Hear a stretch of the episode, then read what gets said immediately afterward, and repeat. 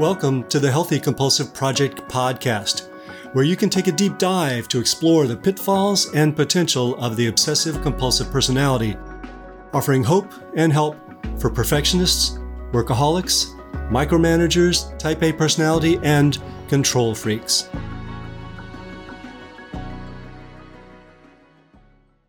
Hello, everyone. Gary Trosclair here, psychotherapist and Jungian analyst and author of the Healthy Compulsive book, blog, and podcast.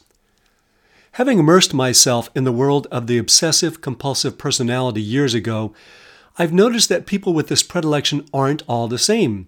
It's confusing to a lot of people because they might have heard descriptions of people who have obsessive compulsive personality and they know that they aren't like that. But they also see that they do have a lot of the traits of people with obsessive compulsive personality. This is particularly true of what I refer to as the server friend, the third of four types of OCP. Their control and perfectionism may not be noticed at first and may be described with less clinical terms, such as codependent. While that term may fit, I think it will be helpful to many people to learn more about this tendency, see it in more medical terms, and start to understand it on a deeper level. This is episode 21 of the Healthy Compulsive Project podcast. The compulsive server friend, people pleaser, or well rounded helper. This is the third of four posts describing in greater detail four types of obsessive compulsive personality. These types overlap, and my terms for them are intended as invitations to flexibly explore your own tendencies, not as ironclad categories to imprison you. If you're trying to understand yourself or a loved one, the existing psychiatric diagnostic criteria may leave you with questions. So I'm offering these four types as ways to better understand how perfectionism and control can manifest in different ways, and hopefully to lead to better treatment outcomes. To be really simplistic about it, the type I'll explore in this post describes compulsives whose abundant energies are aimed toward other people, helping them, being liked by them, and never, ever disappointing them. It's human to want to be liked, but when that desire to be liked gets amplified by the inclinations of the obsessive compulsive personality, the desire to be liked gets very loud, and the needs of the true self can't be heard. And much of what it has to offer is lost. They become people pleasers. I call this third type of compulsive personality the server friend. This type enlists their natural tendency to be meticulous, productive, and organized to foster relationships or to gain the approval of others. Server friends may exercise their social tendencies professionally or personally. Nurse, parent, sibling, county clerk, or death metal drummer. They use their perfectionistic tendencies to get others to approve of them or like them. There are worse ways to spend your life, but this one can also rob you of a richer, fuller way to pass the limited number of days you have here, rather than focusing on trying to accrue enough likes to pass over into paradise. Server friends focus on relationships and connecting through service and loyalty. At the healthy end of the compulsive spectrum, the server friend extends a natural care and generosity to others. This can help develop a good support system and network of friends. It can also help them complete projects successfully when they trust others enough to accept their help. As with other types of OCP, the server friend is conscientious and capable of delaying gratification. They enlist these qualities with the specific goal of not letting others down. As workers, they take direction well and are cooperative with peers. They're agreeable. Server friends can make great partners. They enlist their attention to detail and determination to make sure that their partner is happy with them. They're considerate and sensitive. Ideally, they can provide helpful and realistic feedback to the people they care about. As parents, they're very attentive to their children's needs. But at the unhealthy end of the server friend spectrum, they simply comply with whatever they think others want from them, using their obsessive and compulsive skills to try to gain approval. Getting in trouble and having anyone angry at them are extremely disturbing. conflict avoidance is pursued as if it were a committed spiritual practice. Their control tendencies are enlisted in subtly managing the opinions of others. Most humans want to be liked for who they are. There's nothing unhealthy about that. The danger is in putting the cart before the horse. They try to figure out what people want from them first, rather than think about who they are and what they have to offer naturally. They imagine they'll be liked for what they do rather than for who they are. Compulsives are human doings, after all, not human beings. One of their greatest fears is of disappointing others, and they will obsess and work to prevent it. But they may well misread what others expect of them. On the one hand, the server friend is hyper vigilant regarding social cues. On the other hand, they often misread social cues, thinking that more is expected of them than really is. This is known as demand sensitivity. They take too much responsibility and apologize a lot. As workers, they're vulnerable to giving too much and becoming resentful or burned out. Their capacity to be productive may be hijacked to get approval. And if they're too attuned to others, they may not be able to tune into their own capacity for leadership, drive for achievement, and potential to bring creative ideas to fruition. As partners, their flexibility and tendency to accommodate can be nice for a while, but it can also start to wear thin. Where do you want to go to dinner? What do you like in the bedroom? If you're on the other end of this, you may feel like your partner is missing, but really you're just missing something from your partner. They're less likely to cultivate their own opinions and express them. Another potential danger for server friends in partnerships is that after being compliant for a couple of months or a couple of decades, they may then become defiant. People with obsessive compulsive personalities often have a deep conflict between compliance and defiance. They feel that they should do the right thing, but underneath feel resentment about having to do it. In some cases, this can lead to defiance, also known as demand resistance. Not doing what others want becomes the only solution since doing may feel like it risks starting a conflict. So, after a while, defiance starts to win out over compliance, and being passive aggressive becomes the new strategy. In a certain way, that's progress, but it's only progress in the sense that you start to go east rather than west when you really want to go north. As parents, attunement to a child can be a great thing, but too much of a great thing is not such a great thing. If children never have to encounter frustration or limits, they'll have a very difficult time adjusting to a world that could care less whether they get the latest flavor of Skittles, the newest video game, or tickets to the next Taylor Swift concert. Avoiding their disappointment, discontent, and disapproval will cripple them. While parents are servers to their children to some extent, if you can't set limits and boundaries, you're both in for a really bad time partly because the child won't develop any resilience, but also because you'll get walked over and eventually become a walking time bomb, with resentment building up at every trip to Candy Cottage and every episode of the Berenstain Bears. As with all four types, server friends move toward the unhealthy end of the spectrum when they feel insecure. This insecurity comes in many flavors. Typically, they include insecurity about how lovable they are, how good or virtuous they are, and how respected they are. Their capacity for connection and caring can be enlisted for the wrong purpose. Ideally, it's used to care for others and foster relationships, not for boosting security. Don't use Gorilla Glue as pancake syrup.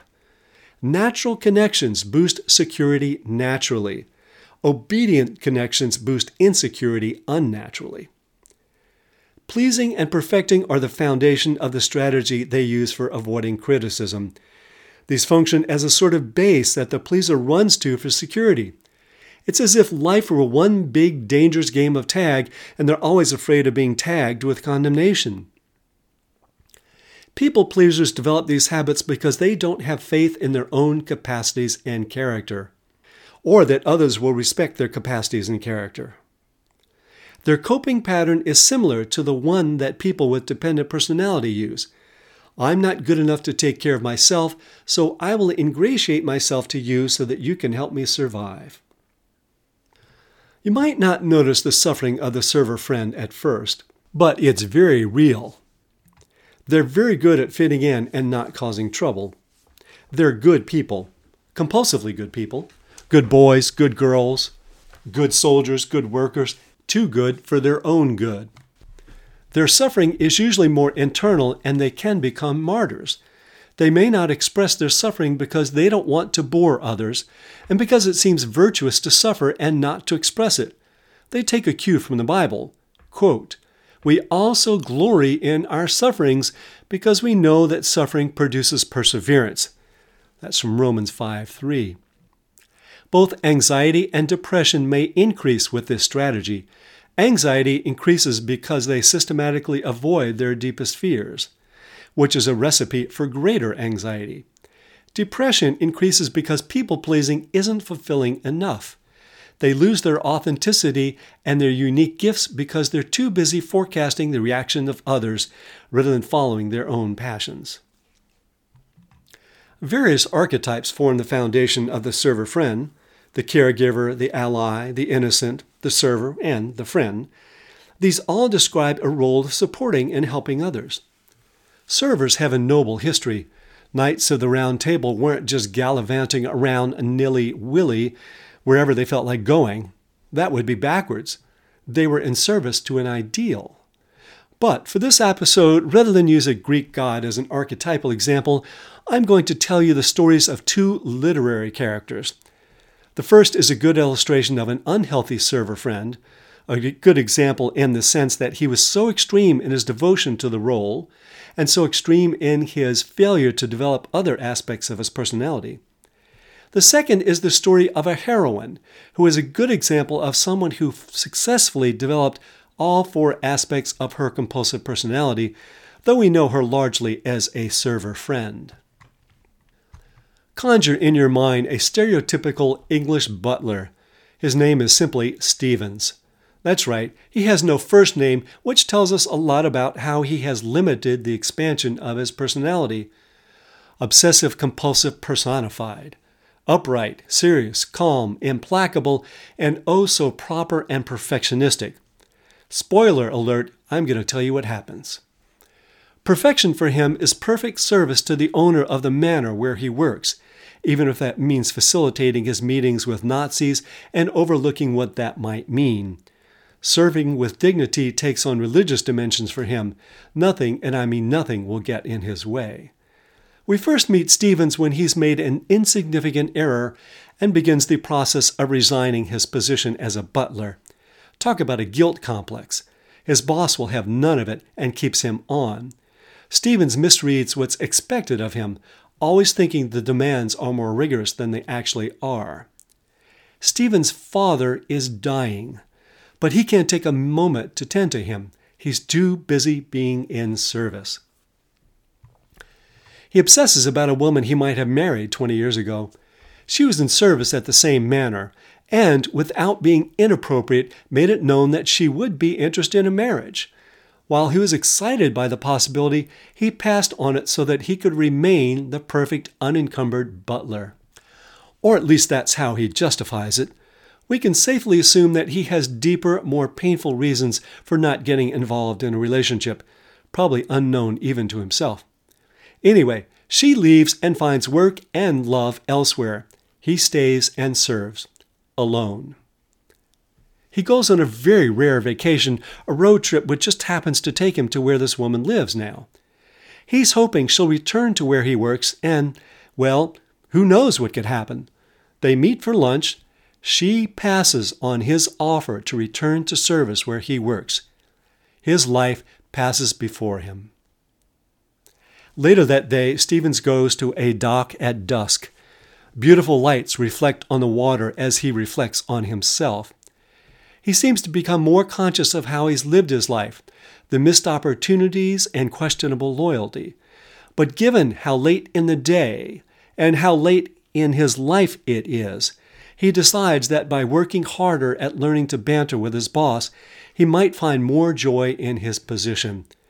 That's how he imagines he can enjoy the remains of this day and all his days. Sadly, there is not much remaining of Stevens by that point to enjoy anything. While he had to develop leadership for the rest of the staff as a butler, and he works very hard, he didn't really develop these aspects of his own personality.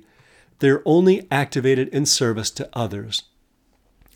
I've borrowed the story completely from Kazuo Ishiguro's highly acclaimed novel, The Remains of the Day.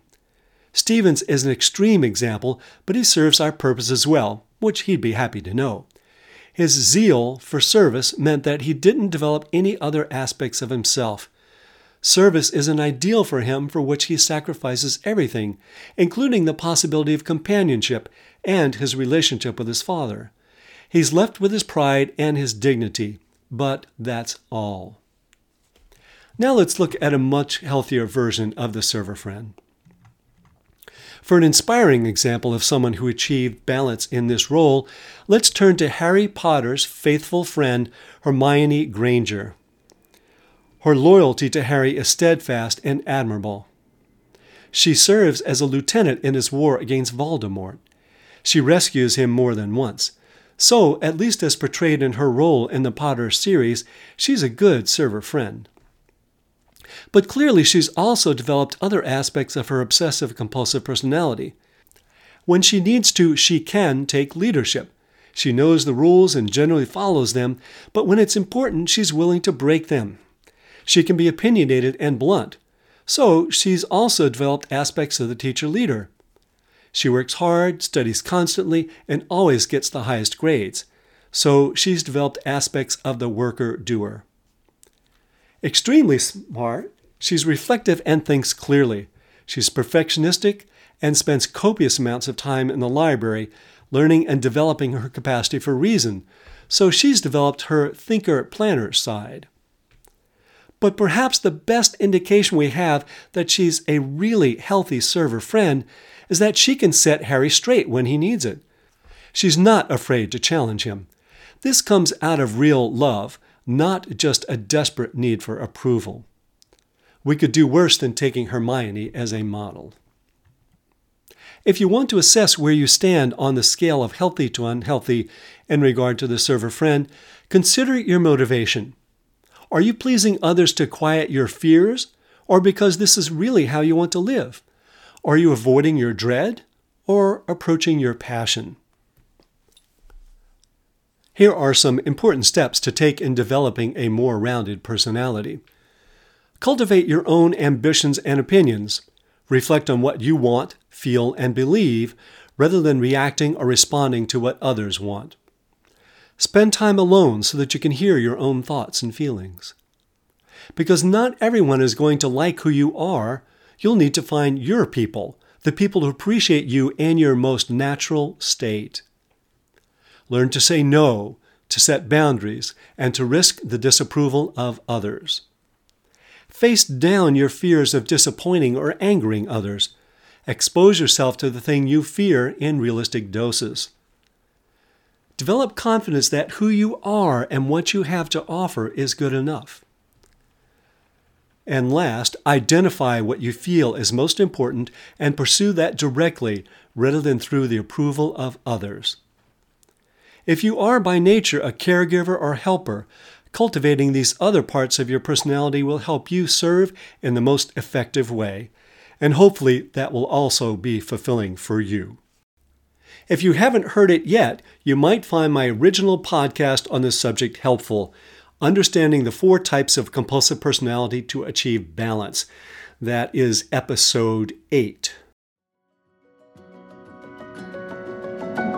You can find transcripts of this podcast with links to research sources and lots more at the Healthy Compulsive blog, www.thehealthycompulsive.com. If you'd like to subscribe to the Healthy Compulsive podcast, hit that subscribe button. And for a thorough guide to cultivating the positive potential of the compulsive personality, find my book on Amazon, The Healthy Compulsive Healing Obsessive Compulsive Personality Disorder and Taking the Wheel of the Driven Personality. And if you find any of these helpful, let others know by leaving a review. Till next time, enjoy the drive.